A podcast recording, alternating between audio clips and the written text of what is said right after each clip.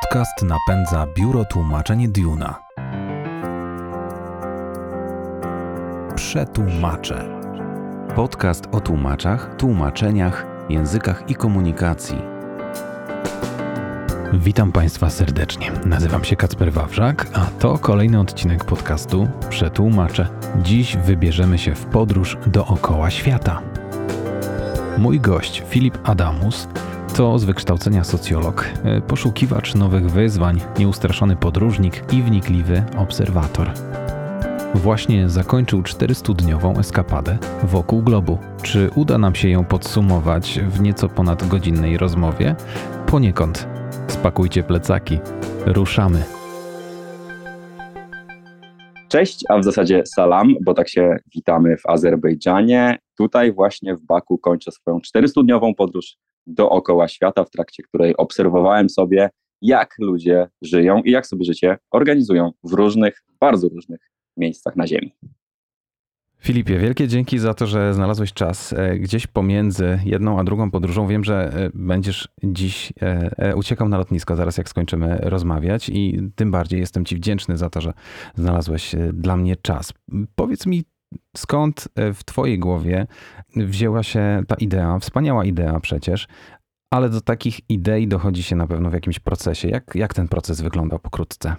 Ja się mega cieszę, że rozmawiamy, bo to jest dla mnie idealna okazja, żeby sobie też wszystko w głowie podsumować, poukładać i jakby tak zamknąć fajną klamrą. E, mhm. Akurat dzisiaj, kiedy to wszystko się tak naprawdę kończy, e, a zaczęło się od takiej myśli, która w głowie kiełkowała od lat, nie wiem ilu, ale już dość długo, że ja, że ja chciałbym z plecakiem na plecach e, pojeździć i zobaczyć, jak się ludziom żyje, jak, jak to wygląda w różnych miejscach na świecie, no i pojawiły się takie okoliczności w moim życiu i zawodowym, i prywatnym, że mogłem sobie na taki ponad rok przerwy w pracy pozwolić w końcu. No i wyjechałem na 400 dni. Miał być rok, wyszło troszkę dłużej. A powiedz więcej o tej, o tej motywacji właśnie, żeby przyglądać się ludziom. Co ty mówisz? Przecież w podróżowaniu to, to chodzi o wiele innych rzeczy. Dlaczego akurat to? A widzisz, to jest takie, też mam takie wrażenie nieoczywiste i widzę to po sobie i zauważyłem to w trakcie tej podróży, a nie wcześniej, bo wielu podróżników, wielu ludzi jedzie i mówi o tym, jak super jest natura i że to ich interesuje, widoki i tak dalej, i tak dalej. A ja sobie szybko zdałem sprawę z tego, że mnie dużo bardziej od tej natury, tych pięknych gór i tak dalej, i tak dalej, interesuje to, jak działa transport, jak ludzie sobie ogarniają kwestie, nie wiem, jedzenia, jak wyglądają drogi, wiesz, takie typowo pragmatyczne, życiowe e, mhm. rzeczy. E, I, I właśnie sobie tak zdałem sprawę z tego, że mnie interesuje to, jak ludzie sobie organizują życie. Przede wszystkim, dużo bardziej niż natura. Chociaż ona też oczywiście jest ciekawa i imponująca nieraz. Mhm. No to już a propos organizacji. Taki, taki plan e, na pewno powstawał trochę czasu i na pewno był też rozbudowany. No chyba, że jesteś totalnie spontaniczny w tych, w tych podróżach swoich. Opowiedz trochę o tym. Zaprzeczam, e, nie było wielkiego planu. Znaczy, o. ja wiedziałem pół roku przed wyjazdem, że ja chcę przejechać, ja, ja chcę zrobić kółko dookoła świata. Mhm. I chcę być w jak najbardziej różnorodnych miejscach na różnych kontynentach, bo to też nie jest tak, że jak nam się często stereotypowo wydaje, że cała Afryka na przykład jest taka sama, bo zupełnie nie jest. Więc mi bardzo zależało na tym, żeby być zarówno we wschodniej części, jak i południowej, ale też zachodniej, tej takiej najbardziej czarnej, jak się mówi.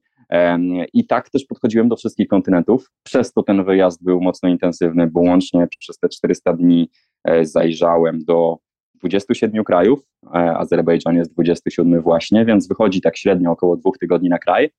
E, mhm. Szybko, intensywnie, ale to też ma duży plus i to też zauważyłem w trakcie, że dzięki temu, dzięki takiemu szybkiemu przeskakiwaniu między krajami jest łatwo porównać i skontrastować kraje. Tak jak na maturze, może pamiętasz, było na angielskim coś takiego, że compare and contrast, mhm. dwa zdjęcia jakieś. No to tak. ja mogłem dzięki temu, że szybko przeskakiwałem z kraju do kraju, bardzo szybko wyłapać różnice i podobieństwa. E, I to jest fajne w tym wszystkim. No inna sprawa, że takie intensywne podróżowanie e, to troszkę mój styl i troszkę moja osobowość, więc e, dzięki temu, że jakby mam już swoje lata, no to wiedziałem, jak lubię, co lubię, czego nie lubię, jak muszę to, jak chcę to zrobić, o, może tak, żeby to wyszło po prostu, żebym ja się tym w żadnym momencie nie zmęczył, nie znudził i tak dalej, i tak dalej. Hmm. Mówisz o tym e, kolekcjonowaniu tych, tych myśli, że faktycznie warto porównywać ze sobą jedno, drugie miejsce, czy, czy ludzi w jednym i drugim miejscu. Czy zbierasz te e, rzeczy w jakiś, mm, e, czy kolekcjonujesz je w jakimś repozytorium, że tak powiem? Czy jest jakiś zeszycik, jest jakiś dyktafon? No, jest, jest notatnik i to jest rzecz, z której jestem chyba najbardziej dumny z tego wyjazdu, bo oprócz takich skromnych notatek, bo to nie jest taki, wiesz, pamiętnik, gdzie piszę, że dzisiaj wstałem o tej godzinie, zrobiłem to i to, tylko mhm. bardziej takie luźne, luźne myśli, cytaty, wydarzenia, gdzie byłem, co widziałem, plus różnego rodzaju wklejki, sensie miałem, wiesz, paragon, to przykleiłem, miałem bilet mhm. na pociąg, no to też go przykleiłem, albo jakąś część ulotki z danego miejsca. E, I to jest fajne dla mnie o tyle, że ja teraz spoglądam na taką stronę, nawet teraz mam przed sobą otwarty dzień 52 Rwanda, i ja dokładnie wizualnie pamiętam, jak ten dzień wyglądał, bo jestem też taki troszkę bardziej wizualny. I, e, I to jest spoko i myślę, że tak naprawdę największą wartość ten mój przepastny notatnik będzie miał za jakieś 10-15 lat, albo jak wnuki będą to po dziadku oglądać kiedyś. Oj tak, oj tak. E, powiedz, co jeszcze w plecaku się znalazło oprócz tego zeszytu, który jeszcze nie był wtedy zapisany? Jestem, powiem Ci, bardzo zadowolony z tego, jak się spakowałem, bo to był jeden plecak. E, zdecydowałem wcześniej, że, że biorę jeden, a nie jak niektórzy biorą jeden mniejszy i drugi troszkę większy. Wiem, że to, że miałem jeden jest dużo wygodniejsze, bo często z tym plecakiem trzeba było dość spore odległości e, i sporo czasu spędzać, e, sporo odległości pokonywać i sporo czasu spędzać. No wiesz, no, podstawowe rzeczy, koszulki, t-shirty, ale też bluzy, E, już w ostatnim etapie, jak wjechałem do Nepalu, no to już trzeba było w Himalajach kupić sobie zimową kurtkę, jakieś dodatkowe spodnie, jakieś dodatkowe skarpetki, które wcześniej nie były potrzebne w krajach e, o raczej cieplejszych klimatach niż te mhm. wysokie sześciotysięczne góry. E, od razu zaznaczę, że nie, nie, nie, nie wchodziłem na żadne, tylko je widziałem z daleka, ale to i tak jeden z takich najbardziej spektakularnych momentów tego wyjazdu. No więc to też wynikało mocno z tego, że mm, Wspomniałem o tym wcześniej, że już swoje lata mam, 37 w zeszłym roku, 38 się robi w tym i sporo w przeszłości podróżowałem, e, więc ja też wiedziałem, co potrzeba, a czego nie potrzeba.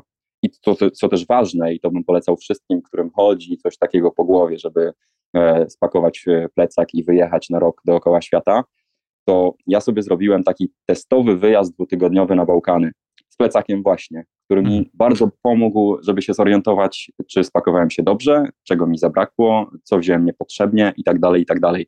E, więc generalnie w tym moim zielono-szarym plecaku no, woziłem przez ostatnie 400 dni całe swoje życie i faktycznie były tam tylko rzeczy, których potrzebowałem. Niczego nie wożę, co się okazało niepotrzebne. Dawniej na pewno w takim plecaku podróżniczym znalazłyby się rozmówki przeróżne, na przykład y, tych bardziej popularnych, w tych bardziej popularnych zestawieniach językowych. E, powiedz, jak twoje przygotowanie językowe wyglądało? Czy było jakiekolwiek, nie wiem, znasz jakiś język, czy tak pojechałeś na spontanie? po polsku i gestami. Nie no, znam język angielski dość swobodnie, więc i też się potwierdziło, że jest to język e, w jakiejkolwiek części świata, z jednym wyjątkiem, o którym zaraz powiem, e, najbardziej użyteczny zdecydowanie. E, no ale po okresie w Afryce, w której byłem 4,5 miesiąca w dziewięciu krajach, dwóch ostatnich, czyli na Madagaskarze i w Senegalu, ja tam no ja nie mówię po francusku, ale tam, jako że to jest język urzędowy, no to szybko się takich podstawowych, najbardziej e, funkcjonalnych zwrotów nauczyłem.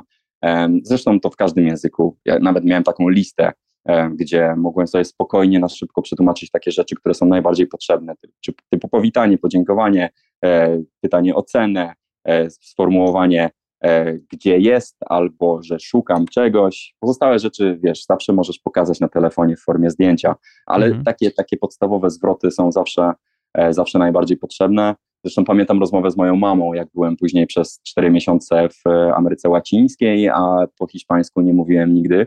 E, I ona mówi, jak ty sobie radzisz, jak ty się tak nauczyłeś komunikować z tymi ludźmi? E, no a po prostu no, przełamałem się w tym, że w ogóle mnie nie obchodziło to, czy ja mówię dobrze gramatycznie, czy mówię prawidłowo i tak mhm. dalej, i tak dalej, tylko po prostu przekazywałem najpotrzebniejsze rzeczy. I też pamiętam, że mamę spytałem wtedy, że słuchaj, jakby do ciebie w Częstochowie teraz podszedł obcokrajowiec i powiedział ci e, autobus Warszawa gdzie, no to byś wiedziała, o co mu chodzi. I byś mu pokazała jakoś gestami i jakoś byście się dogadali. On mówi, no, no faktycznie, no ma to sens. No ale e, no, ta Ameryka Łacińska była dużym przeskokiem po właśnie Senegalu i Madagaskarze, bo tam się posługiwałem tym podstawowym francuskim. Oni widzieli, że ja po francusku mówię średnio, więc też używali języka podstawowego, raczej bez skomplikowanych rzeczy. No ale wylądowałem w Bogocie, w Kolumbii, no i nagle sobie zdałem sprawę, że tych ludzi zupełnie nie obchodzi to, że ja nie mówię po hiszpańsku, że jakby oni do mnie i tak mówią, jakbym był jednym z nich tutaj mówiących płynnie i tak dalej, i tak mhm. dalej. Ja też popełniałem błąd na początku, no bo mówiłem, no entiendo, no, no habla español i tak dalej, i tak dalej, więc to też widziałem, że u nich włączało lampkę, oho, mówi coś po tym hiszpańsku. Coś tam, no to, coś tam kuma, to zagadamy, tak. tak.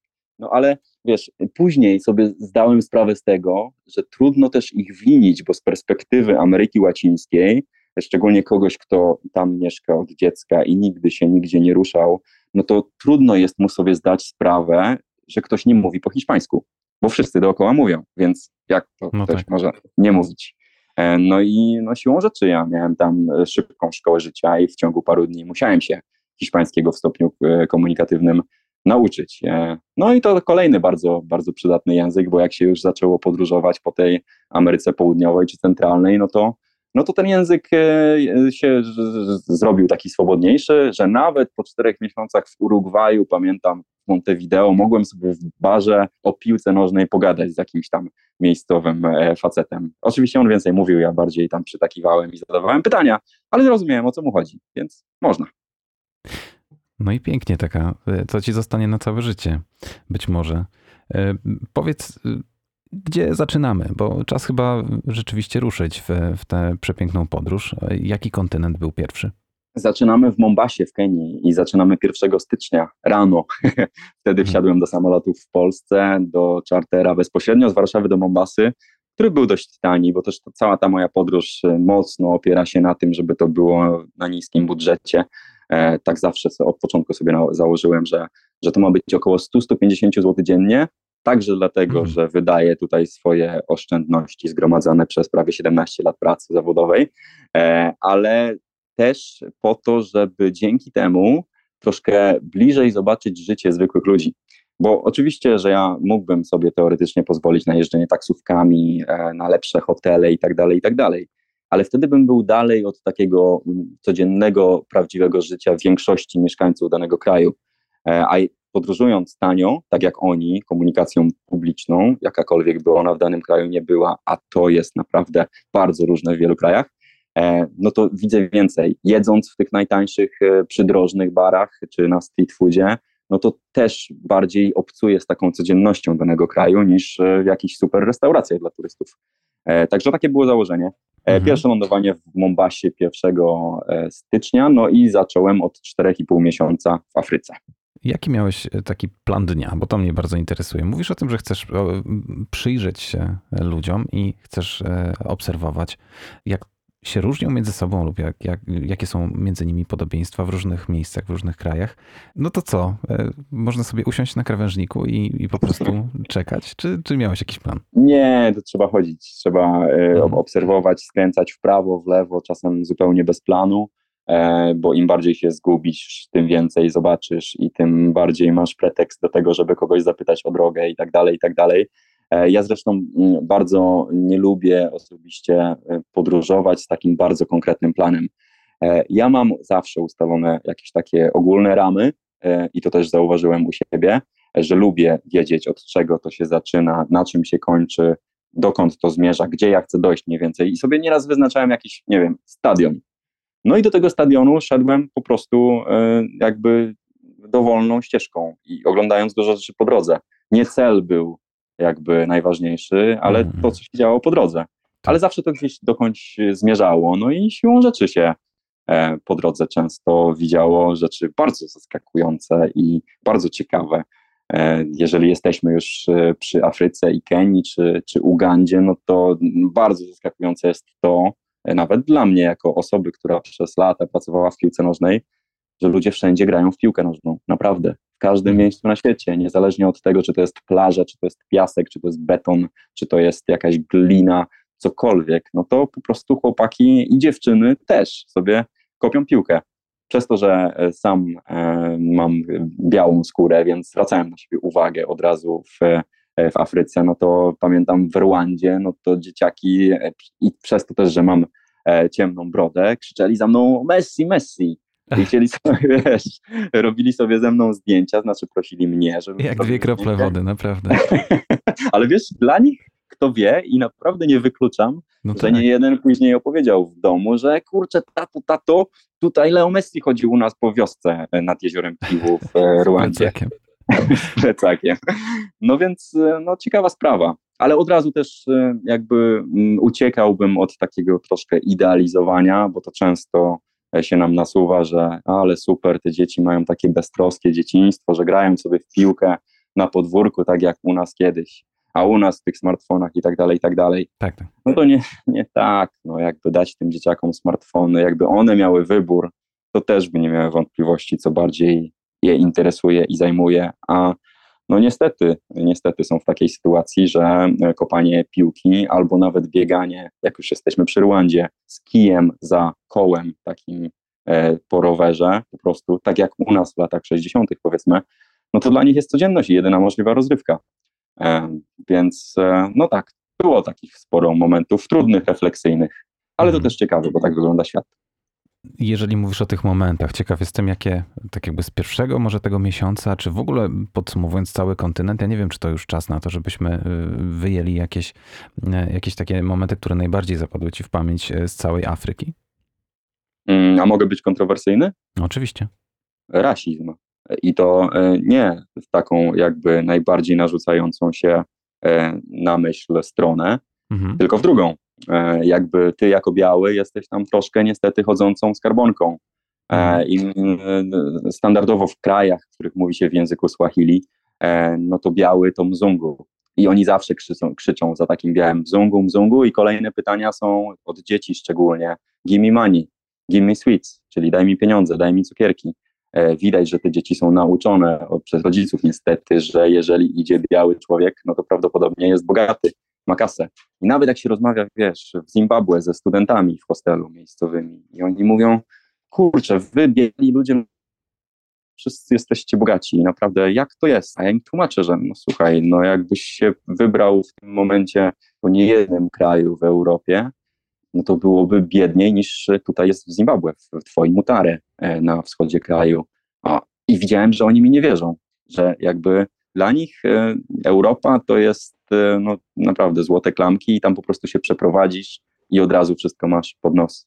I wiesz, dochodziło do takich śmiesznych sytuacji, że oni mówią, że no co, co ty w ogóle nam opowiadasz, jak wszyscy biali ludzie, których spotykamy, podróżują po świecie.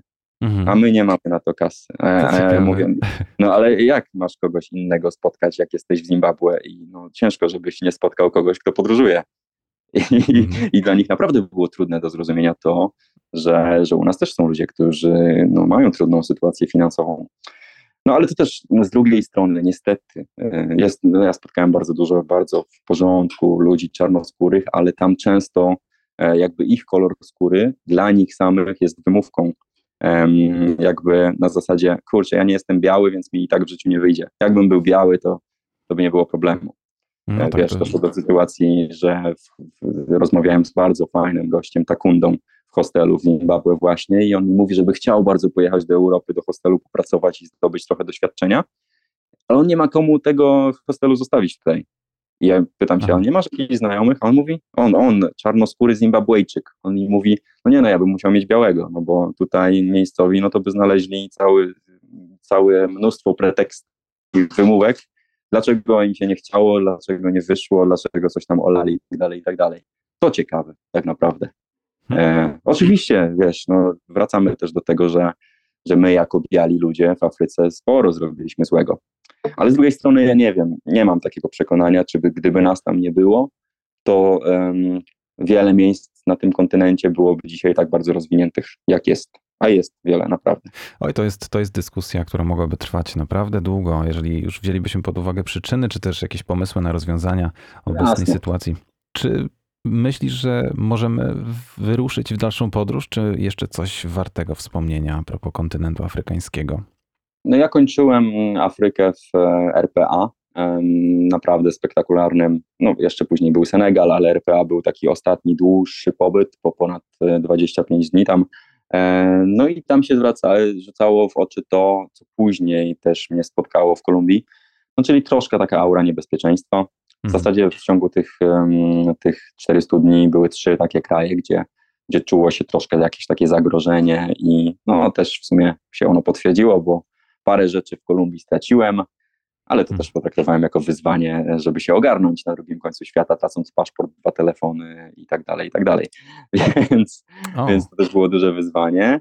E, no ale chcę powiedzieć o tym, że, mm, że to jest tylko wyjątek. To są tylko trzy kraje i tylko parę miejsc w tych trzech krajach, gdzie coś takiego czujesz, a generalnie na świecie, niezależnie od regionu, niezależnie od kontynentu, ludzie naprawdę chcą ci pomóc, naprawdę są serdeczni i naprawdę po prostu podchodzą do ciebie pozytywnie. Nie ma co zakładać, że jeżeli ktoś wygląda troszkę inaczej, albo do kogoś podchodzimy podejrzliwie, e, bo tak e, właśnie nam się wydaje, no to znaczy, że on na pewno chce coś złego. Nie, ludzie chcą dobrze.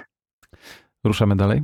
Jedźmy. Jedźmy do Kolumbii, która no znów trudny system społeczny, ale też bardzo, bardzo e, spektakularny kraj, jeżeli chodzi o widoki przede wszystkim. Kraj, który się bardzo zmienia i który się bardzo chce zmieniać po tych złych czasach, naprawdę trudnych też dla nich. E, no bo jakby pewnie komuś teraz powiemy Medellin, no to od razu widzi serial Netflixa i Pablo Escobara mhm. i pyta pewnie, czy tam on jest cały czas wielbiony, no a gdzie tam, no nie jest. No, dla Kolumbijczyków to też był bardzo trudny czas w historii ich, e, ich kraju, e, z którego do tej pory próbują jakoś wyjść. To też nie jest łatwo tak naprawdę.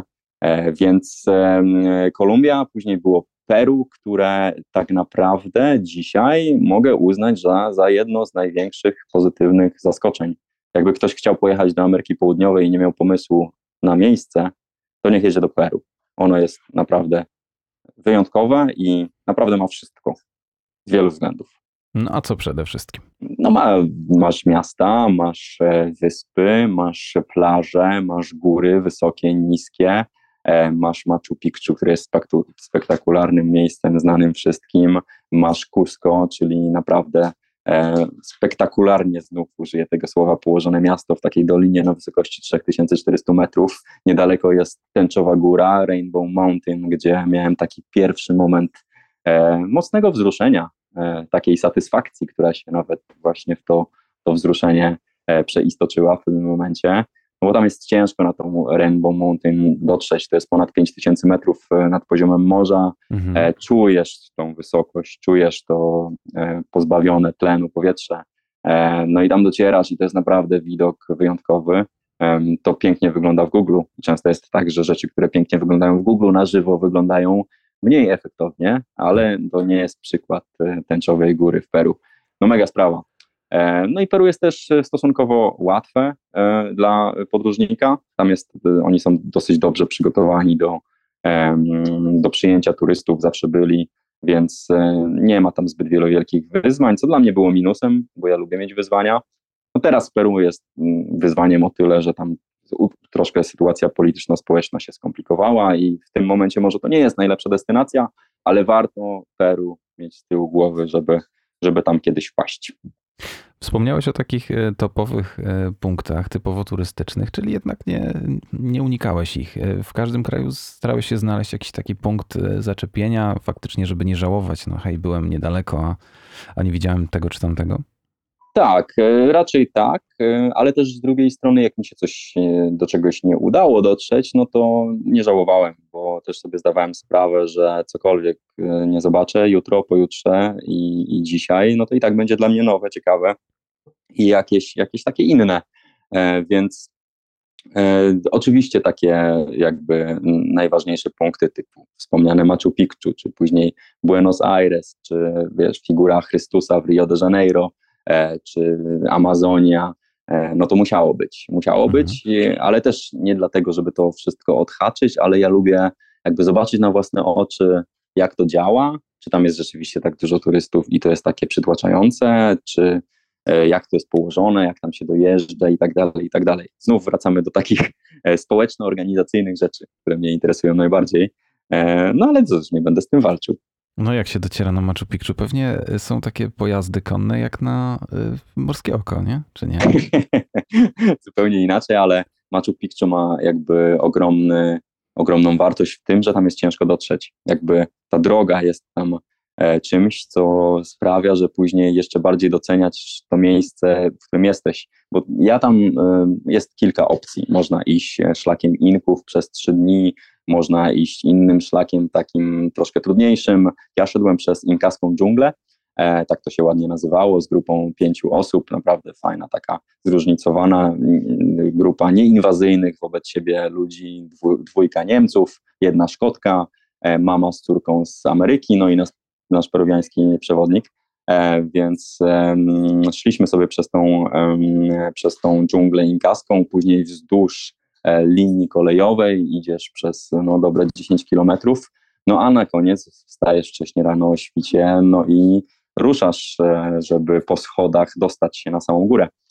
No bo też sobie trzeba zdać sprawę i ja tego nie wiedziałem, co to Machu Picchu tak naprawdę jest. Czy to jest miasto, czy to jest jakaś osada. I się okazuje, że to był taki tak naprawdę wakacyjny resort dla, e, no. dla Inków wtedy. Po prostu im Cusco, które jest położone wyżej, było zimą za zimno, więc hmm. zjeżdżali e, paradoksalnie niżej do Machu Picchu, które jest położone na wysokości 2400, czyli o 1000 metrów niżej niż Cusco, w takim tropikalnym mikroklimacie, no i tam sobie spędzali urlopik, powiedzmy. Hmm. E, ci, ci właśnie Sapa Inka, czyli, czyli ci królowie inkascy w tamtych czasach.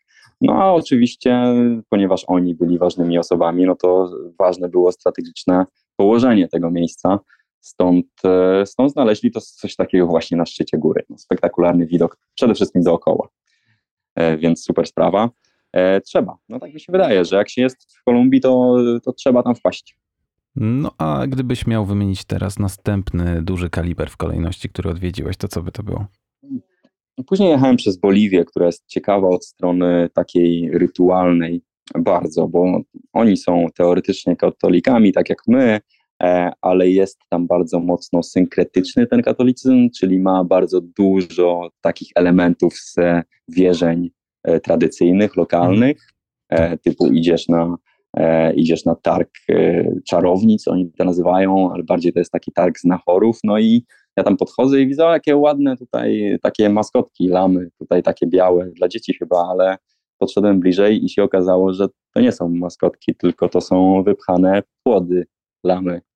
E, okay. Bo tam jest tak, że po prostu jak budujesz dom, e, u nas się robi tam wiechę, czy wkopuje kamień węgielny. W Boliwii wierzą w to, że musisz zakopać martwy płód lamy pod fundamentem, żeby Pachamama, czyli Matka Ziemia, przyniosła szczęście temu domowi i jego mieszkańcom. No, trzeba otworzyć głowę wiesz, to jest tak, że e, jakby im bardziej jeździsz po świecie, tym, tym częściej sobie zdajesz sprawę, że nie ma czegoś takiego, nie? że słowo normalne nie istnieje, że dla mhm. każdego e, w każdym miejscu na świecie definicja słowa normalne jest zupełnie inna i to jest okej, okay. jakby e, inne nie znaczy gorsze. E, to był taki, taki podstawowy wniosek. No. Była Boliwia z tego względu, e, tam bardzo spektakularne e, solniska, Salar de Uyuni, takie wielka, biała przestrzeń, naprawdę po horyzont, wszędzie jest biało dookoła, ze względu właśnie na, na to, że to było kiedyś słone jezioro, które wyparowało.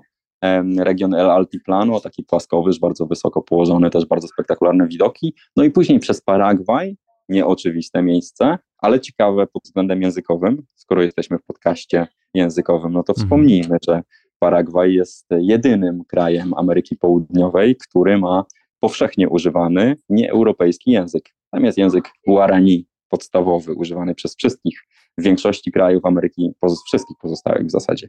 To jest to czy to hiszpański, czy portugalski, czy, czy holenderski. No a Paragwajczycy zachowali sobie swój język plemienny. Później z Paragwaju się przenosisz do Argentyny i znów wracasz do języka hiszpańskiego, ale też tamten hiszpański jest inny. No bo oni nie mówią como se llama, jak masz na imię, tylko oni mówią como se llama. No, tam kurczak to nie jest polio, tylko to jest posio. Oni zupełnie mhm. inaczej wymawiają e, hiszpański język zupełnie dla i też na, na, na, pożegnanie nie mówią adios, tylko mówią ciao, co też świadczy o ich, co, o, o ich włoskich i europejskich korzeniach. Argentyna bardzo ciekawa, mm, trudna do życia dla lokalnych ludzi od strony ekonomicznej i to od zawsze chyba. E, mówimy o ogromnej inflacji u nas w Polsce, no ale inflacja, pamiętam jak tam byłem, e, Bank Krajowy wyliczył, że na koniec roku inflacja w Argentynie osiągnie 100%. Mhm. 100%. Nie 17 czy 20, 100%. I wiesz, ludzie tracą swoje oszczędności z dnia na dzień po prostu, mimo że nic tak, nie robią. obserwowałeś takie, takie niewygody codzienności, jak nie wiem, właśnie brak, brak tych pieniędzy w bankomatach, czy jakieś problemy właśnie z, z korzystaniem z banków? Oczywiście, to jakby pierwszym wyzwaniem było Zimbabwe w tym, w tym kontekście, gdzie są jakby dwie waluty używane jednocześnie, dolar zimbabwejski i dolar amerykański, dlatego że dolar zimbabwejski ze względu na hiperinflację kilkanaście lat temu e, osiągał takie wartości jak 100 trylionów, e, e, taki był banknot, nawet jest, e, jak ktoś chce znaleźć w internecie, 100 trylionów dolarów, które były warte tam 20 centów Wow. E, ludzie, no wiesz, opowiadali mi tam na miejscu, e, że zdarzało się tak, że dostawałeś wypłatę e, miesięczną ze swojej pracy i następnego dnia ta wypłata była warta tyle co pizza. Następnego dnia.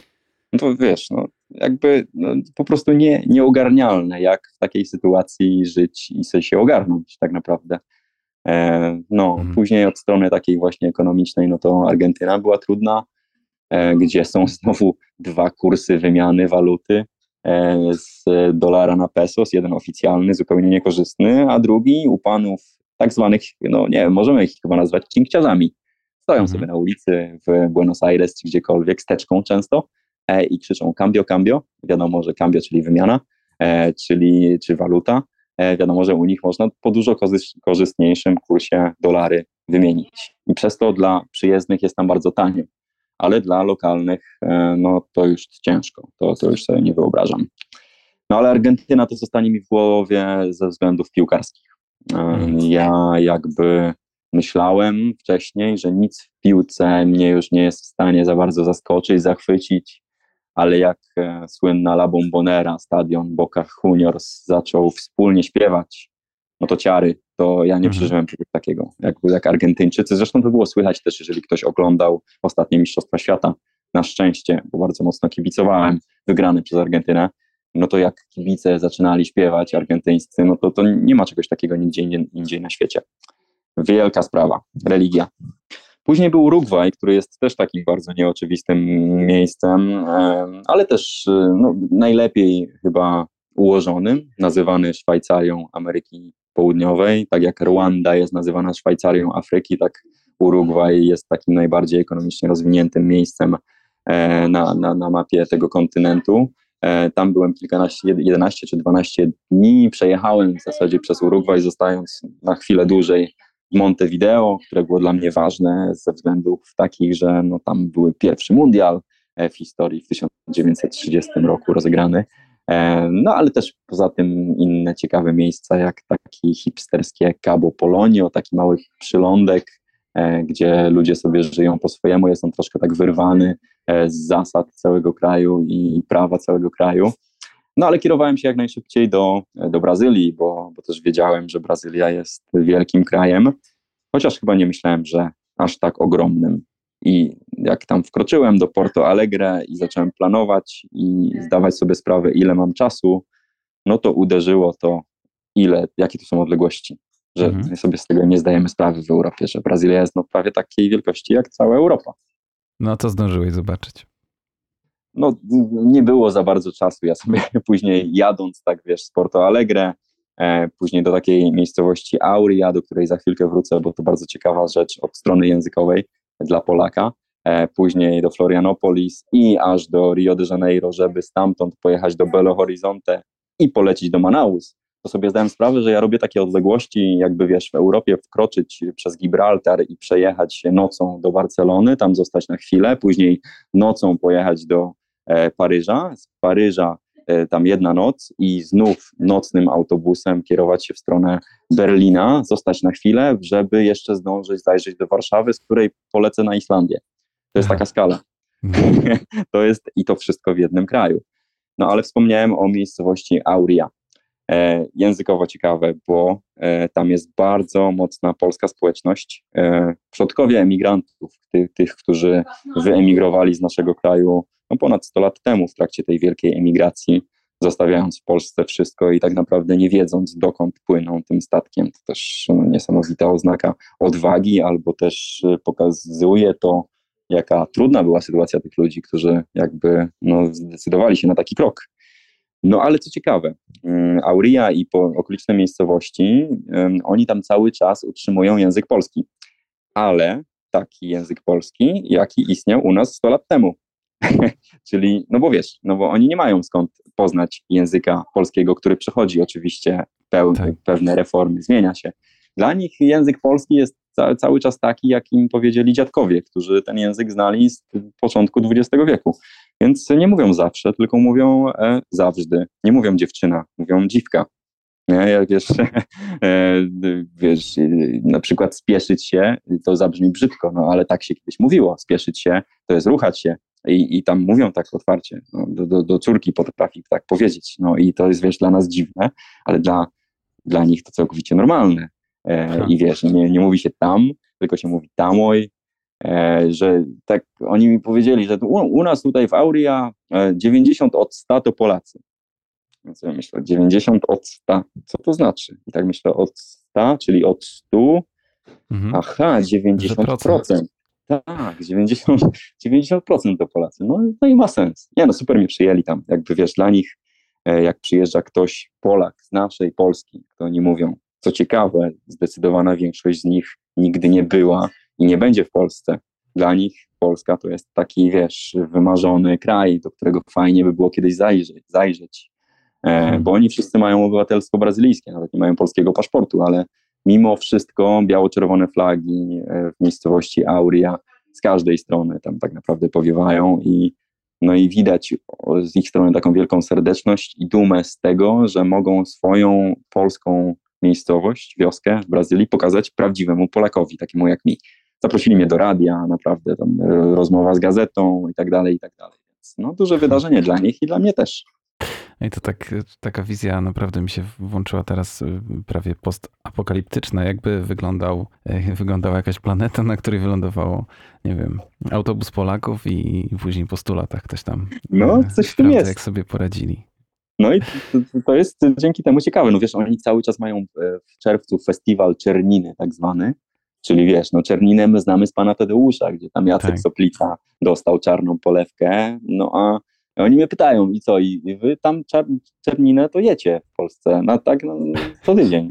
A ja mówię, no nie, ja nigdy w życiu nie próbowałem. Oni, jak to? A my to co roku mamy Czerninę. To przyjedź kiedyś w czerwcu, to spróbujesz. no super sprawa. Wow. No ale cóż, e, trzeba ruszać dalej. Czy możemy, jesteśmy gotowi, żeby podsumować kontynent i, i ruszyć e, na Ale to jeszcze musimy wspomnieć o Amazonii, Aha.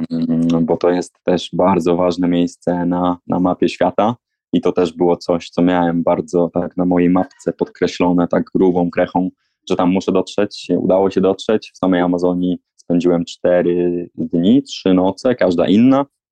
Jedna w takim pasjonacie, druga na hamaku e, pod, w dżungli po prostu, a trzecia z lokalną rodziną u nich, też na hamaku przed ich domkiem. Hmm. Super sprawa, też otwierająca głowę na to, jakby podejście do natury, e, obcowanie z ludźmi, którzy, bo naszym przewodnikiem był facet, który się tam wychował po prostu i on nam pokazywał e, jakby, którędy chodzić w dżungli, jak łowić piranie, jak łapać albo sprowadzać na ziemię leniwca co też było dla nas, wiesz, dziwne, bo leniwiec się wydaje takim bardzo sympatycznym zwierzęciem, którego nie powinno się męczyć, no a tam sobie zdajesz sprawę, że jeżeli tam mieszkałeś od dzieciaka, no to ty z tymi leniwcami czy kajmanami, no to robiłeś naprawdę różne rzeczy, no bo to mhm. jest tak jak, nie wiem, dzikie koty u nas, no i tam nie grają w piłkę, tylko się bawią ze zwierzętami miejscowymi, E, mhm. Ja pamiętam, jak na swojego Instagrama, na którym publikuję różnego rodzaju e, i e, zdjęcia, i ciekawostki z tych, tych miejsc, w których jestem, wrzuciłem filmik, jak ten przewodnik nam sprowadził tego leniwca z drzewa, dość tak mocno, bo go zrzucił do wody, żebyśmy go sobie wzięli na ręce. I pojawiło się dość duże oburzenie komentarzach, że jak my możemy tak męczyć leniwca, żeby go brać na ręce. No ale też wtedy sobie można zadać pytanie, no nie wiem, jak bierzesz w Polsce dzikiego kota na ręce, to jemu się coś dzieje złego? To on, nie wiem, już nic się, nie przeżyje tego? A taki leniwiec tam to jest taki, taki kotek, no nasz, po prostu dla nich. Wiesz, no zupełnie inaczej, nie? I, i no, oni nam pokazywali, jak hipnotyzować kajmana na przykład, no wiesz, no, złapali takiego małego kajmana, odwrócili go na grzbiet, no i jak się go tak pomnizia po brzuchu, no to on nagle e, się zamraża, hibernuje. E, to jest taka reakcja obronna dla niego, że on udaje wtedy, że nie żyje. Nic się mu złego nie dzieje tak naprawdę, bo to jest wszystko całkowicie naturalne. No ale no, trzeba jakby otworzyć głowę troszkę na to, że, że nic z tym złego. Tym bardziej, że, że później no, jednym z ostatnich etapów mojej e, podróży były Indie i wiesz, no, nie widzimy na co dzień tego, co się dzieje w Polsce z kurczakami w chodzie klatkowym i jak one kończą, swój żywot, a jak e, sobie chodzisz po przedmieściach Kalkuty, no to widzisz sklepy, w których pan ma taką klatkę, z której to wybiera dla klienta stojącego przy ladzie e, jednego, no i cały proces e, jakby przebiega na twoich oczach, aż do wydania klientowi piersi z kurczaka. E, no i wiesz, i wtedy sobie myślisz, no i co, i naprawdę branie leniwca mm, na rączki to jest takie złe? nie? Takie, no to też swoją drogą ciekawe, że wiesz, duże oburzenie za to, że wzięliśmy reniwca na rączki, a że złowiliśmy piranie, e, no to już luz, rybę można. tak, to, tak, tak sobie zdajesz, to, to zadajesz sobie pytanie, no w czym w sumie ta, ta pirania, ta ryba jest gorsza od leniwca, nie? że ona Oj, może... Temat, temat rzeka. Tak, Byłeś kolej. nad rzeką no. i temat rzeka, dokładnie. To, to, jest niebezpieczne, wiesz co, powinniśmy się umówić na, na serię spotkań, a nie na jeden, nie na jeden podcast. Ale chyba naprawdę musimy ruszać dalej, bo nam, bo nam się nie uda dotrzeć do końca. Chcemy bardzo. Przeskakujmy. Przeskakujmy hmm. przez Amerykę Centralną, e, czyli Panamę, Kostarykę i Hawaje e, do Australii. E, Panama przeciekawa od strony takiej, e, że tam jest kanał panamski, o którym my wiemy z geografii tyle, że no jest jakiś kanał, tam 80 mhm. km, więc pewnie po prostu przekop przez, e, przez ląd. A tam sobie na miejscu zdajesz sprawę, że spoko, tylko że tam są wielkie góry w środku Panamy. I no, tam Francuzi przed Amerykanami jeszcze próbowali go zbudować i próbowali to właśnie zbudować tak jak kanał Suezki, E, czyli po prostu przekopać się przez te góry. No ale nie dali rady. Jeszcze choroby tropikalne i tak dalej, i tak dalej. Więc Amerykanie zrobili to inaczej i tak naprawdę kanał e, panamski to jest taki wodny most przez góry, bo tam statek z jednej jest podnoszony na wysokość ósmego piętra e, w takim normalnym bloku, płynie później wyżej sztucznym jeziorem i po drugiej stronie przy Oceanie Spokojnym jest opuszczany śluzą znowu na poziom morza. No, wiesz, jak sobie z tego zdasz sprawę, no, 100 lat temu coś takiego ludzie zrobili. Hmm. No, niesamowita rzecz. Kostaryka y, to znowu natura, zdecydowanie. Ja tam byłem krótko, bo sobie zostawiłem troszkę za mało czasu. Um, miałem lot powrotny y, i e, no ale jeżeli ktoś chce zobaczyć dżunglę, e, zobaczyć właśnie taką typową naturę, e, wiesz, tukany, czy, czy węże, czy, czy, czy, czy jakieś zwierzęta kotowate i tak dalej, i tak dalej, albo małpy, które krzyczą e, tak bardzo dziwnie, jak idziesz na plażę po prostu i były wykorzystywane później w Władcy Pierścieni, żeby naśladować e, ryczącego smoka, no to, to naprawdę jest bardzo, bardzo ciekawe. No i to przez tą Amerykę Centralną przejechałem i musiałem przeskoczyć do, do Azji. Australii początkowo nie brałem pod uwagę, mm, no bo drogo, bo tak też trochę europejsko, ale e, kumpel Eryk, który tam mieszka od dłuższego czasu, zaprosił, mówi wpadaj, będziesz nocował u nas, więc siłą rzeczy ta Australia wpadła e, na kilkanaście dni do mojego planu, a też najtaniej, paradoksalnie, z Ameryki Południowej do Azji dostać się właśnie przez Hawaje i E, Australię, więc, mhm. E, więc skorzystałem z tej okazji i te dwa miejsca też zobaczyłem. Hawaje są bardzo spektakularnym miejscem, ale też no, bardzo drogim. Mm, jakby wskakujesz nagle do Ameryki, e, do Stanów Zjednoczonych i do, do tej droższej części Stanów Zjednoczonych, a jak próbujesz żyć za 100 zł dziennie, no to tam bez szans. Ja tam za hamak zawieszony na zewnątrz na wyspie Big Island, czyli wyspę Hawaii, tej największej. E, płaci, płaciłem 25 dolarów za noc e, za hamak na zewnątrz e, i wiesz, i jak przeskoczyłem na wyspę Oahu, to uznałem, że mi się bardziej opłaca za te 25 dolarów wynająć auto i spać w tym aucie, albo podjechać tym autem na jakąś fajną plażę i sobie swój hamak zawiesić, niż płacić za te hostele. I tak też zrobiłem. To było no, to też swoją drogą bardzo ciekawym doświadczeniem. Ja miałem mocno zaznaczono jedno miejsce na Hawajach. Jest czasem tak, że e, widzisz coś w internecie i myślisz sobie, a tam będę chciał kiedyś być. I ja miałem coś takiego z tak zwanym Stairway to Heaven, to jest schody do nieba, Haiku Stairs, czyli takimi e, stalowymi schodami, które w e, okresie II wojny światowej Amerykanie zbudowali do swojej radiostacji tajnej na jednym ze wzgórz hawajskich na wyspie Oahu, niedaleko Honolulu. No i to wygląda naprawdę spektakularnie. Wejście tam jest nielegalne, więc dochodzi ci do tego jeszcze taka mała, mała aura łamania prawa, że tam wiesz, latał helikopter, no to ja się wtedy gdzieś tam schowałem, bo można dostać karę rzędu tysiąca dolarów za to, że się tam wejdzie. No ale to kolejny taki mocny moment, e, kiedy sobie pomyślałeś, no kurczę, dałeś radę, dałeś radę nawet tutaj dotrzeć. No, mega sprawa, piękne zdjęcia e, i widoki naprawdę jeszcze bardziej spektakularne niż na, niż na zdjęciach. No a kolejny taki moment był w Australii swoją drogą i to w zupełnie innych okolicznościach, bo pod operą w Sydney, e, wiesz, no to jest, ja, no to, to też wynikało z tego, że ja jakby ruszając tę podróż wracamy do tego braku planowania, jakby pozostawienia otwartego planu no i jakby reagowania w miarę na bieżąco. E, no to ta Australia doszła, e, no a operę w Sydney chyba kojarzy każdy. Wydaje mi się, że to jest jeden z takich budynków jak wieża Eiffla, które jakby mówisz i każdy ma w oczach i wie. E, no, symbol, tak, symbol. Jest, tak. No i jakieś takie nawet, wiesz, przejście wokół tej opery w Sydney u mnie wykreowało takie znowu taką, takie, taką satysfakcję, refleksję, że no kurczę, nawet tu dotarłeś. I to też właśnie wynikało z tego, że jakieś tam zostały stare kontakty, z Erykiem, czy później z Dominikiem, u którego nocowałem e, w Sydney, a nie mieliśmy od lat zupełnie kontaktu, ale obaj dali znać, że jak będziesz w Australii, no to wpadaj, śpisz u nas. Więc to też taka, wiesz, e, takie, takie wewnętrzne zadowolenie, że, że no, ludzie pamiętają, kojarzą i nie mają problemu z tym, żeby, żeby przyjąć na parę dni. Bo to też nie jest wbrew pozorom takie łatwe, wiesz, jak co chwila zmieniasz kraj, jak próbujesz to zrobić tanio, E, co chwila, co dwa tygodnie się wywalasz ze strefy komfortu, bo przekraczasz granicę i masz nową walutę. E, różne y, rzeczy kosztują, y, nie wiesz ile się płaci za jedzenie, żeby cię tutaj nie próbowali oszukać. Musisz sobie znaleźć codziennie miejsce na nocleg, musisz się zorientować, jak działa komunikacja tutaj, nie? No bo mm -hmm. łatwo wziąć taksówkę, no ale wiesz, ja nie chcę tak. Ja próbuję zawsze lokalną. No to wsiadasz do busika, no i musisz się zorientować, czy tutaj kierowca pobiera kasę, e, czy jest pan konduktor, tak zwany, powiedzmy, czy nagania, czy nawoływacz. E, I później, no, czy ten nawoływacz bierze kasę na początku, czy przy wysiadaniu. To jest bardzo różnie. Czasem tak, czasem tak.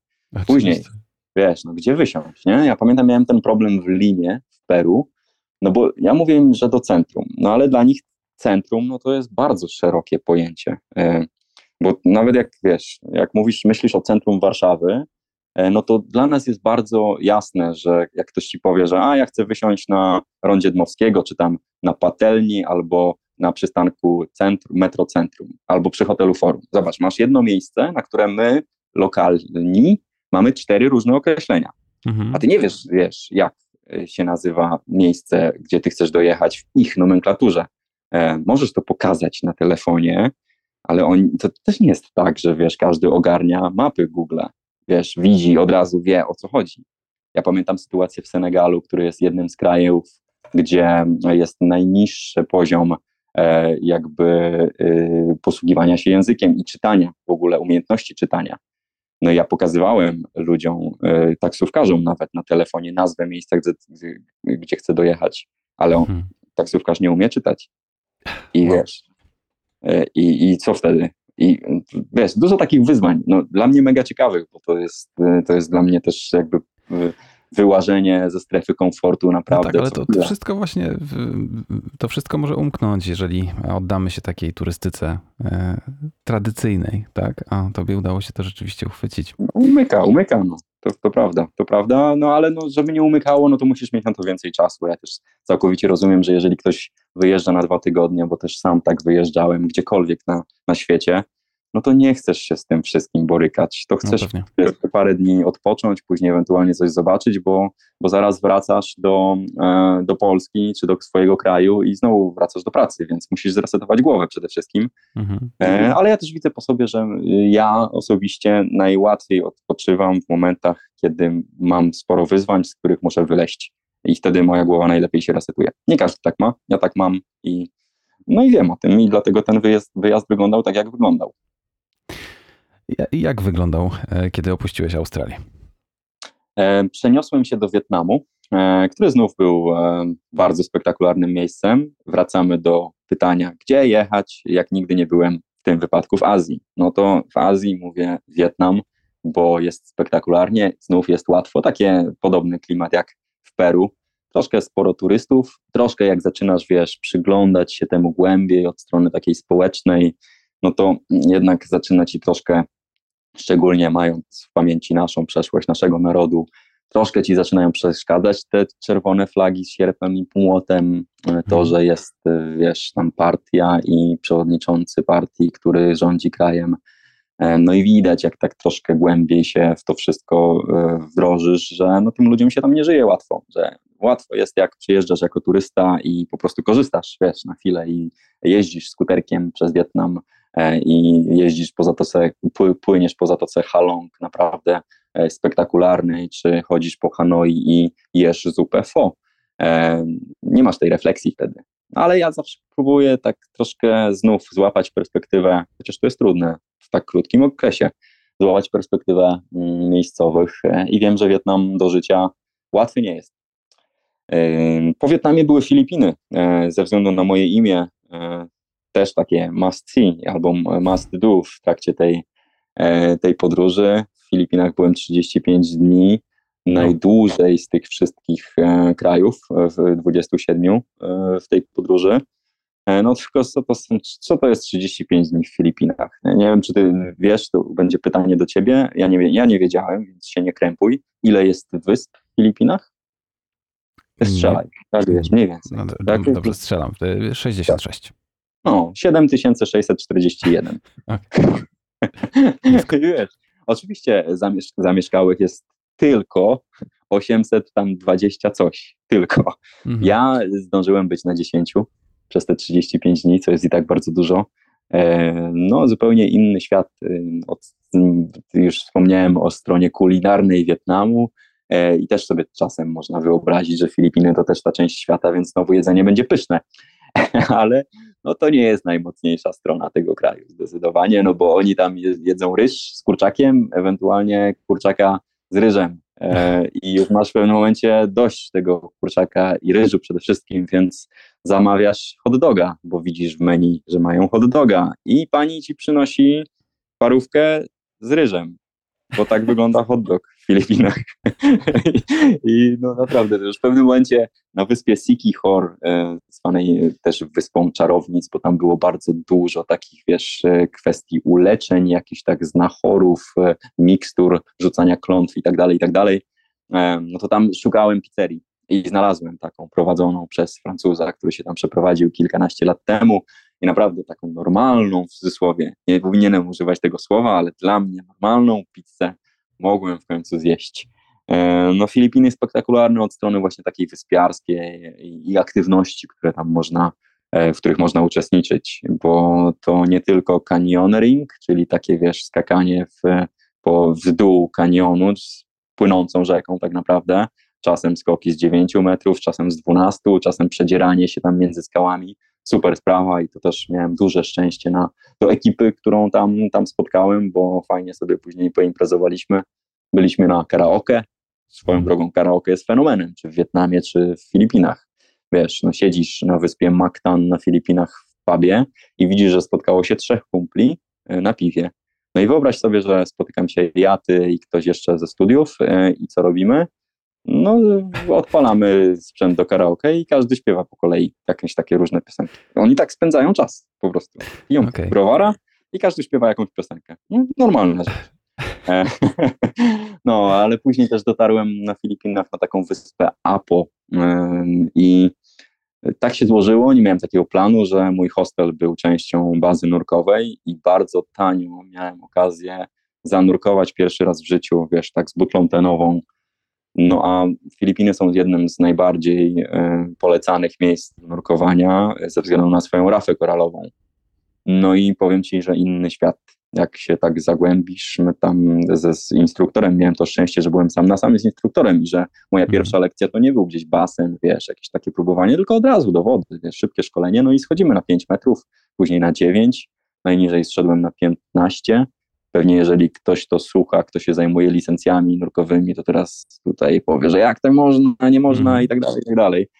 No na Filipinach można, polecam, bo y, no, to jest zupełnie coś, czego nie jesteś w stanie sobie wyobrazić. Jak oglądasz National Geographic, no to obraz telewizyjny to ci wszystko spłaszcza, a jak widzisz te rybki na żywo, e, rybkę Nemo, która tak e, do ciebie spogląda e, i wiesz, broni swojego terytorium, ale ona tak wygląda jakby, wiesz, podpływała troszkę, tak jakby cię troszkę prowokowała i tak dalej, i tak dalej.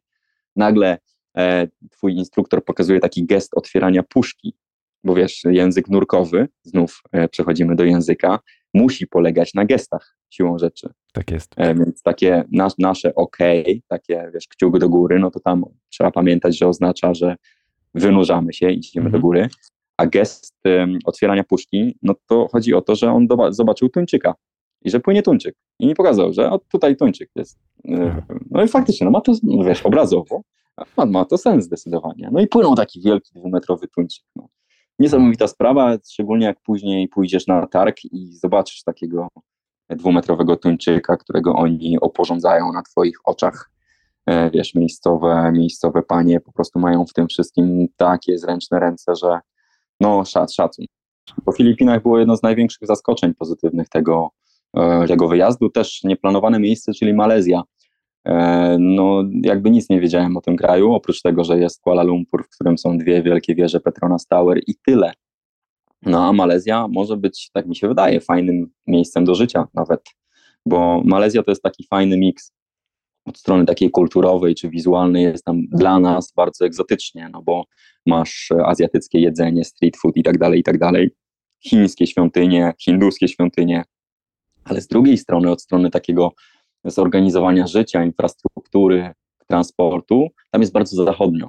Tam dla mhm. nas nie jest to e, jakby trudne. To jest wszystko troszkę, w cudzysłowie, tak jak u nas. Bo no, musimy pamiętać o jednej rzeczy, że egzotyka jest super na jakiś czas. E, jakby jak to wszystko jest takie, wiesz, nowe, ciekawe i inne.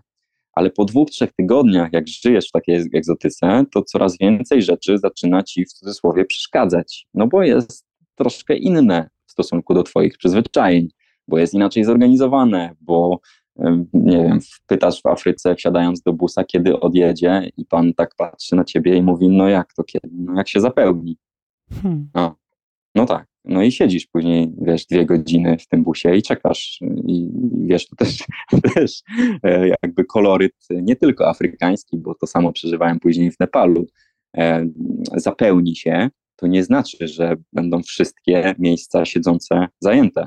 Nie, no, nie, no bo tak, w samochodzie... To akurat, to akurat jest też u nas popularne, tak? No nie, nie, nie, ale poczekaj, no, mie miejsca y, muszą być wszystkie siedzące zajęte, plus pięć na przykład. Ja w Senegalu na, szukałem tam y, pustyni, bo chciałem w Afryce zobaczyć pustynię, co nie jest no, takie proste. E, no to jechałem taką osobową renówką e, w 13 dorosłych osób. Mm, wiesz, to jest tak, że z przodu siedzi kierowca, e, dzieląc swoje siedzenie kierowcy z inną osobą. Na siedzeniu pasażera dwie inne osoby. Kierowca swojego współtowarzysza prosi o to, żeby zmienił bieg, no bo nie może sięgnąć. My na drugiej kanapie siedzimy w kolejne cztery osoby. E, mały samochód, małe Renault, wiesz. Jechaliśmy tam na szczęście, gorąco było strasznie, ale jechaliśmy tylko tam pół godziny. E, chociaż były też dłuższe trasy pokonywane w takich warunkach. No mhm. plus bagażnik też jest przerobiony, takie są dwie ławki po dwóch stronach, więc siedzą kolejne cztery osoby, e, no i jeszcze dwie stoją z tyłu, trzymając się górnego sufitu jakby samochodu, no i jadą tak jakby będąc bardziej na zewnątrz.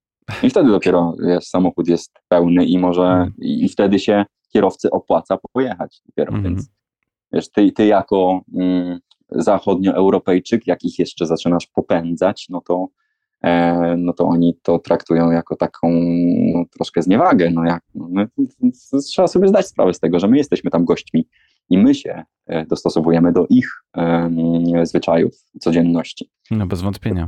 A mówisz o tym dlatego, że w Malezji było inaczej, tak? Tak, w Malezji było bardzo, bardzo europejsko i wydaje mi się, że to może być, e, to może być fajne miejsce do, do życia i coś takiego, co e, sprawi, że, że tam, tam to życie może być łatwiejsze i fajniejsze i ciekawe. Jakbym miał wskazać jedno miejsce z tych 27, jeden kraj, w którym chciałbym pomieszkać, już abstrahując od tych takich w cudzysłowie naszych, czyli, czyli zachodnich, Australii czy, czy Hawajów, no to Malezja byłaby, byłaby tym, bo, bo bardzo ciekawe miejsce.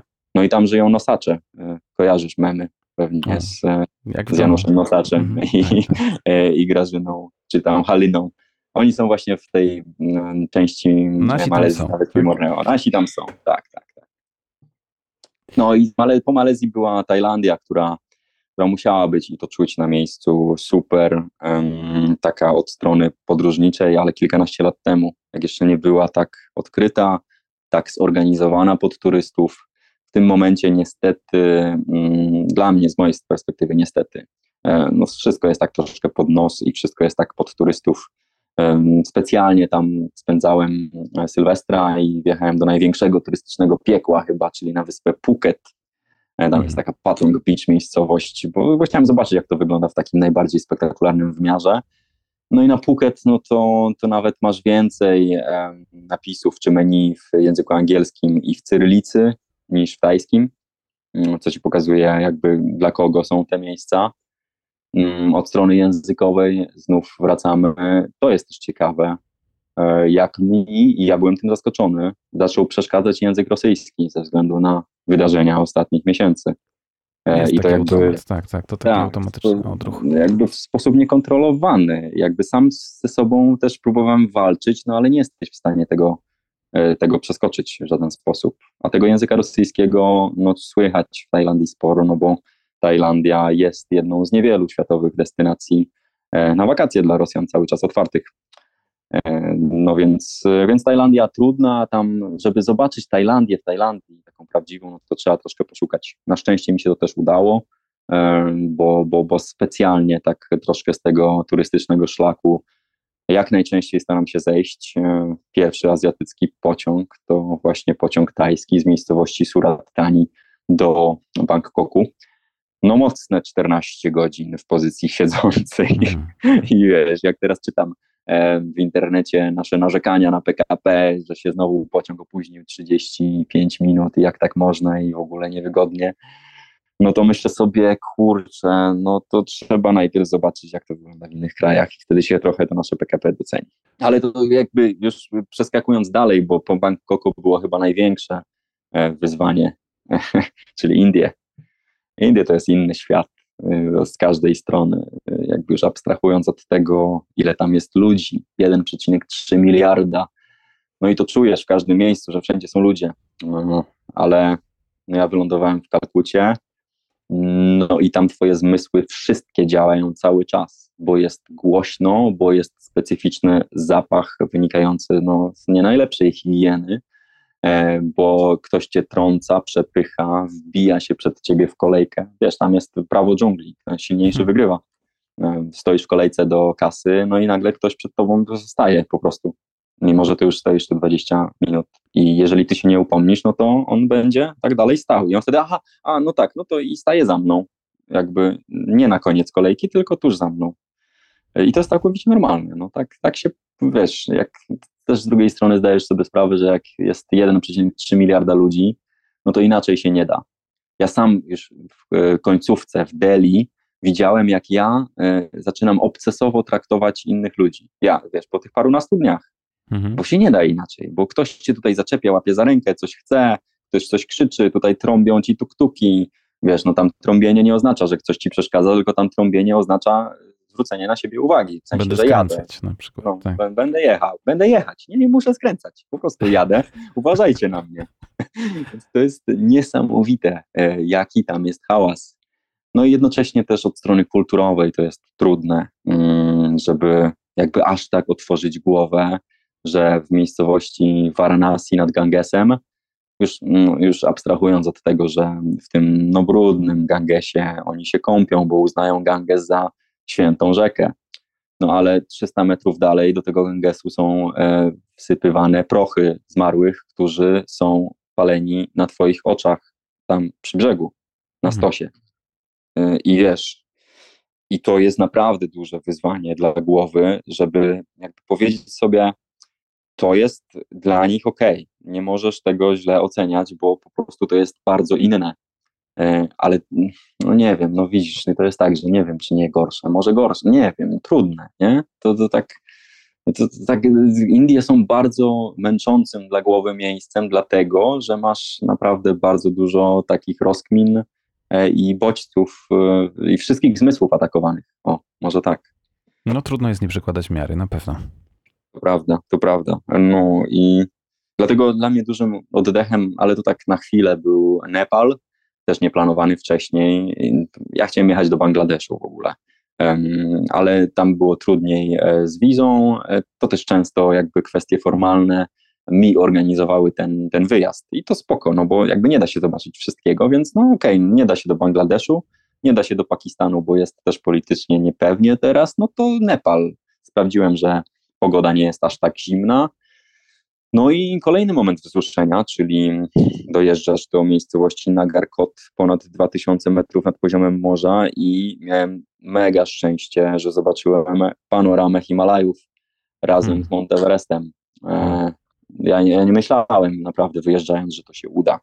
A Himalaje są czymś takim, może troszkę jak jak, jak ta opera w Sydney, czy Machu Picchu, o czymś, to, którym wie każdy, każdy słyszał, wie co to jest Monteverest, e, a możliwość zobaczenia tego nawet z odległości 60 kilometrów, czy później 20 parów innej miejscowości, no to e, no niezapomniany moment I, i, i za to bardzo lubię ten ostatni ponad rok, te 400 dni, że że takich niezapomnianych momentów e, jest naprawdę sporo. E, będziemy za chwilę próbować podsumowywać e, te wszystkie top of the tops, te the best of miejsca czy, czy widoki chociażby.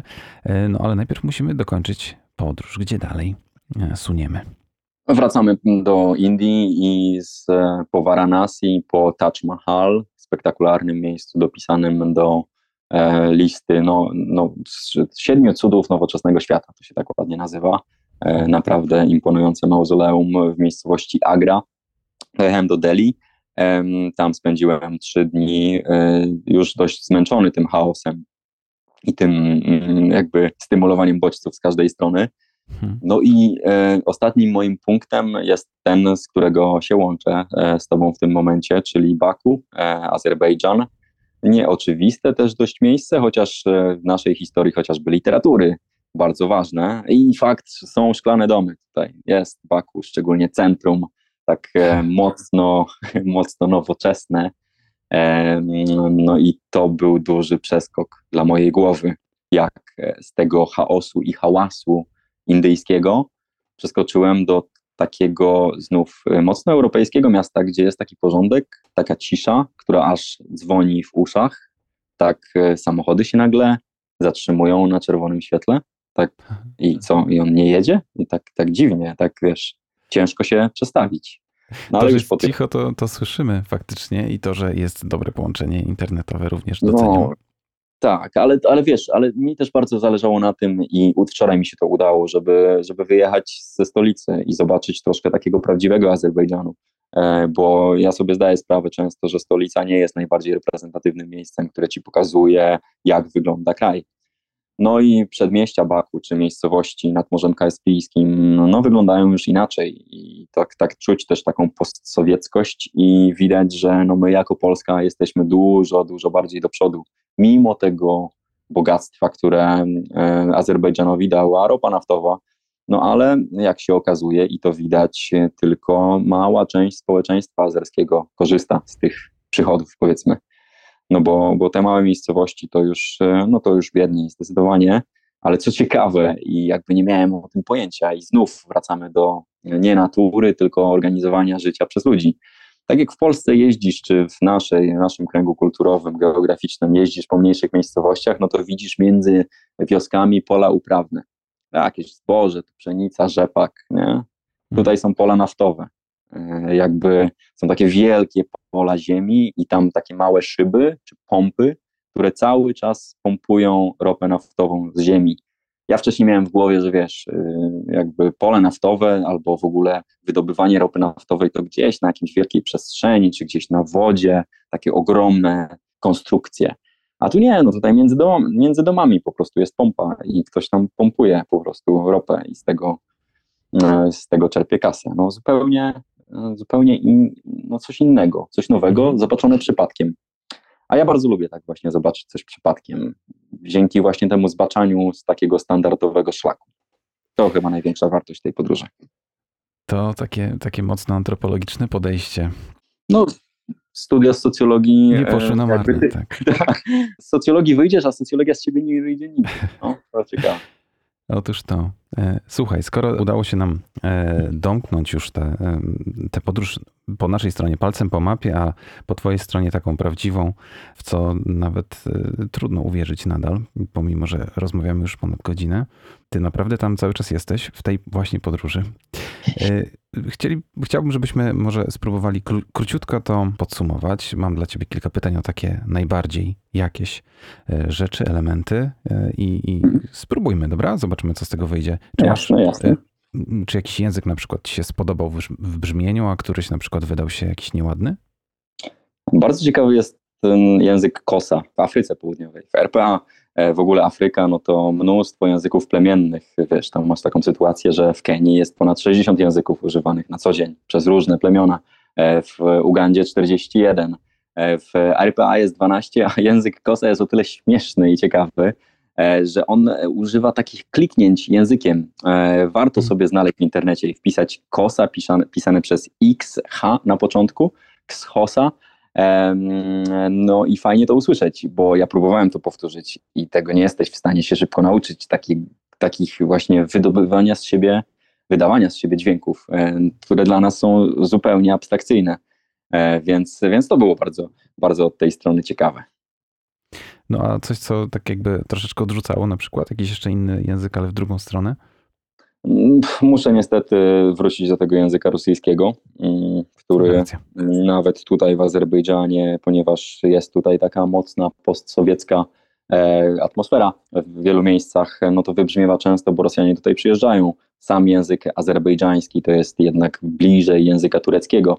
E, swoją drogą różni się tylko dialektem. Oni spokojnie się mogą z Turkami do których e, tak naprawdę czują wielką sympatię Azerowie sami w sobie.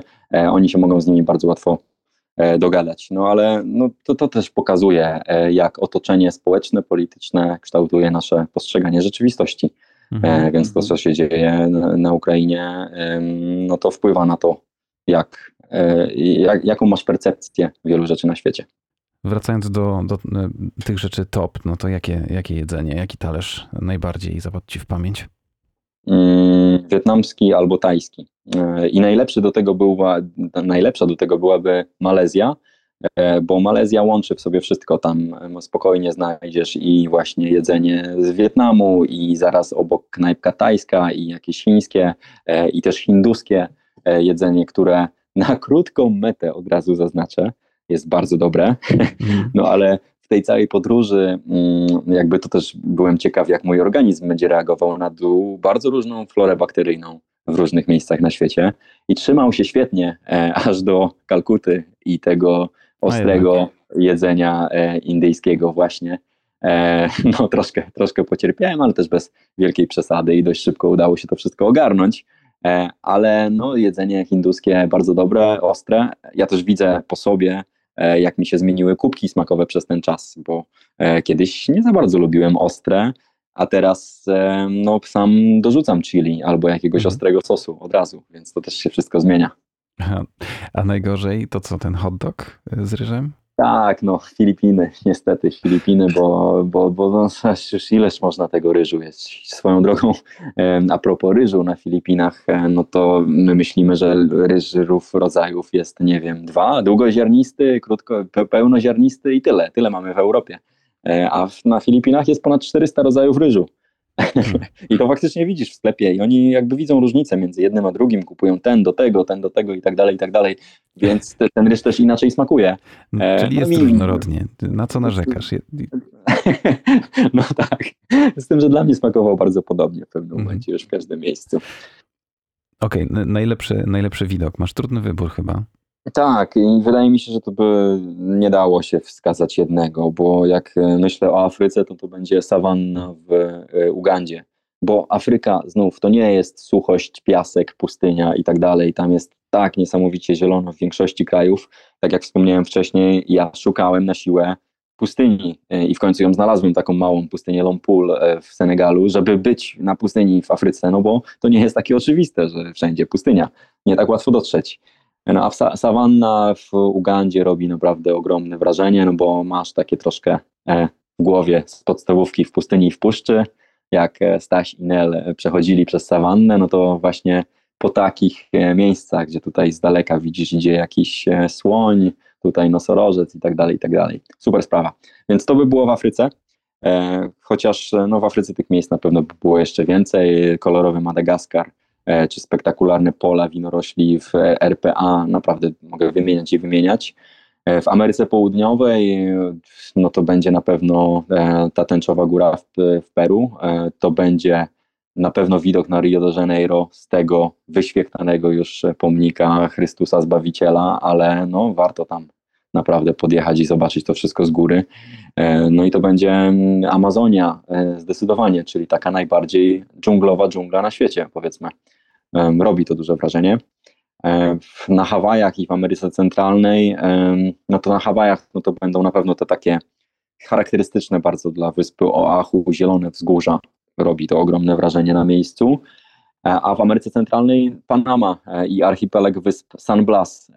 Tam jest 365 wysp dokładnie i jak pamiętasz, jak się za dzieciaka e, rysowało wyspę, no to rysowałeś taki mały ląd i dwie palmy albo jedną Mhm. no to tam są takie wyspy właśnie, wiesz, mhm. płyniesz, a tu taka wyspa, wiesz, jedna palma po prostu, no super sprawa, niesamowite. Wow. E, tak, e, jeżeli chodzi o Australię, no to, mm, to, jest taki widok na taki e, Great Ocean Road, taka droga wzdłuż południowego wybrzeża i dojeżdżasz do e, widoku na 12 apostołów, The Twelve Apostles, Swoją drogą pierwsza nazwa tego w języku angielskim to była Maciora i Warchlaki, ale, ale chyba uznali całkiem słusznie, okay. że taka mało prestiżowa, więc nazwiemy to Twelve Apostles, mimo że tych takich ostańców, takich wielkich skał jest w tym momencie chyba siedem, było mhm. osiem, ale się jedna zawaliła, e, no to to, to robi wrażenie zdecydowanie. Już abstrahując od jakby kangurów, które ci nagle przebiegają przez drogę albo biegną obok e, drogi, jak jedziesz samochodem, no to byśmy wrzucili do jakiejś innej kategorii, może tak, bardziej ulubionych zdarzeń. Kangurów albo wallaby, bo też nie wiedziałem o tym, że jest, wiesz, kangurów to, to, to też jest kilka rodzajów. Okay. Tak, jak z ryżem. Jak z ryżem. No a Azja? Ech, Azja, Azja. Jeżeli chodzi o Wiet no, Wietnam chyba, e, Zatoka Halong, e, to naprawdę robi duże wrażenie, takie małe wysepki skaliste i no i to, to, to jest coś spektakularnego, czy na Filipinach też takie wyspiarskie widoki um, robią duże wrażenie. No i zamknijmy to w Himalajach, czyli mhm. najwyżej, e, gdzie się dało. Widziałem właśnie te ośmiotysięczniki z daleka, monumentalne, majestatyczne, no taką bu bu budzące respekt z daleka. Aż trudno sobie wyobrazić, że ludzie tam idą tygodniami na górę przez te śniegi i, no i zdobywają te szczyty. Coś takiego nie dla mnie, ale no duży, duży respekt, zdecydowanie. Zebraliśmy teraz e, trochę pocztówek tutaj na, na e, pokaźną kubkę, a powiedz, czy druga strona medalu e, też będzie taka wysoka? A chodzi ci o najbrzydsze miejsca? Najbrzydsze, nie wiem, niepokojące, nie wiem, takie martwiące. Ja mam, mam jedno najbrzydsze miasto, jakie widziałem w życiu i jest to bez wątpienia miejscowość Ciudad del Este w Paragwaju, na granicy z Brazylią. E, generalnie miasta graniczne e, nie są zbyt urodziwe siłą rzeczy, no bo to mhm. jest jakiś tranzyt, e, to jest jakiś handel, więc tam przez Ciudad del Este, przez środek prowadzi taka wielka autostrada, w której stoją w korku tiry jadące i do Brazylii, i z Brazylii do Paragwaju, sprzedają tam na targowiskach jakieś takie tanie rzeczy, elektronikę i tak dalej, i tak dalej. Jest dość brudno, no naprawdę no współczuję ludziom, którzy się tam urodzili i siłą rzeczy muszą traktować to miejsce jako swoje, bo no, estetycznie to, to, to, to ciężkie do mhm. przeżycia zdecydowanie. Indie są też ciężkie estetycznie e, ze względu na, na brud e, i, no i taki chaos, nieogarnięcie tego wszystkiego. Z drugiej strony Indie są, bardzo, są bardzo fotogeniczne, o, bo w tym wszystkim w Indiach jest bardzo dużo kolorów. Jakby ja mam troszkę wrażenie, że mm, ludzie, y, Hindusi w większości powiedzmy tak, y, bo taka, takie jest ich zdecydowanie dominujące wyznanie.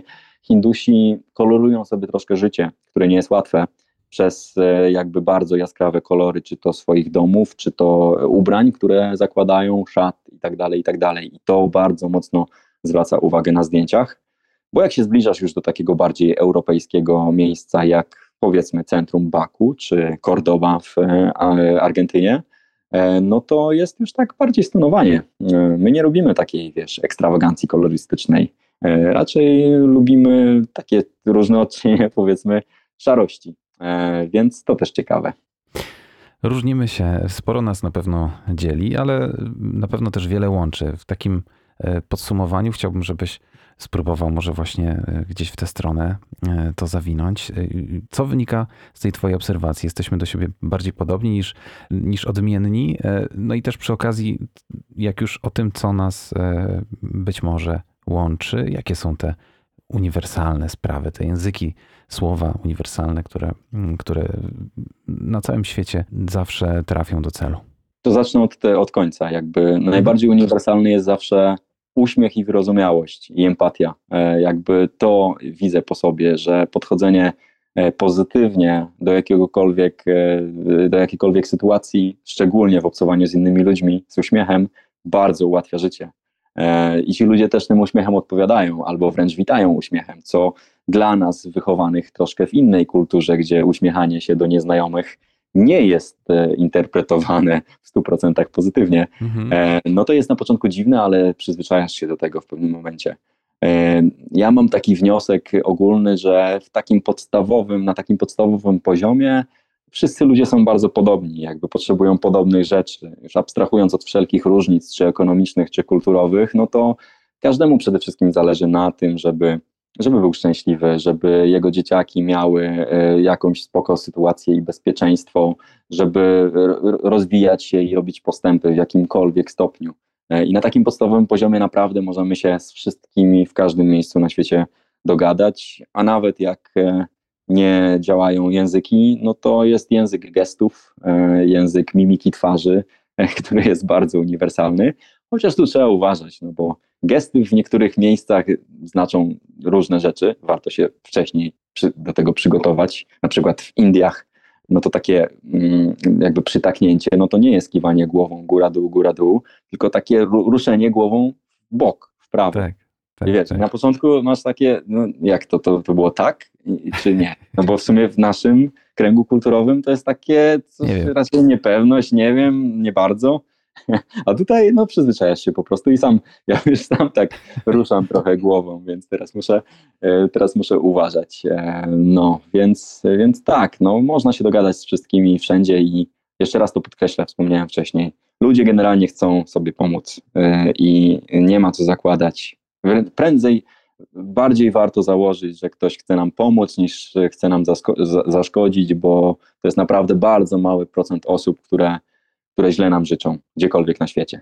My nie doceniamy troszkę tego, w jakim miejscu na świecie się urodziliśmy w Polsce. Często. E, Im bardziej podróżujesz po świecie, tym bardziej sobie zdajesz sprawę, że z tych powiedzmy 27 krajów, w których byłem przez ostatnie 400 dni, no to wydaje mi się, że mieszkańcy może trzech, czyli Australii, Hawajów, e, chyba Urugwaju, nie zamieniliby się z nami tak od, od, od kopa na miejsce urodzenia wszyscy inni chcieliby żyć w centrum Europy i e, przy takim wyjeździe tak naprawdę doceniasz, e, jaki mamy super kraj do życia. Ja też od początku wiedziałem, że jakby Polska jest dla mnie bazą i ja tylko wyjeżdżam na 400 dni i ja do tej bazy wrócę, bo tam mam swoje miejsce, swoich ludzi i tak dalej, i tak dalej. No i wracam jutro i, i cieszę się, że wracam, ale też z drugiej strony mógłbym jeździć dalej, więc tak, tak dobrze i tak nieźle tak naprawdę. Więc fajnie. Wspaniale, że to się wszystko udało. Życzę Ci bezpiecznego powrotu do domu. E, dziękuję Ci za to podsumowanie, za, za ten przekaz na koniec. Faktycznie jest, jest mocno budujący.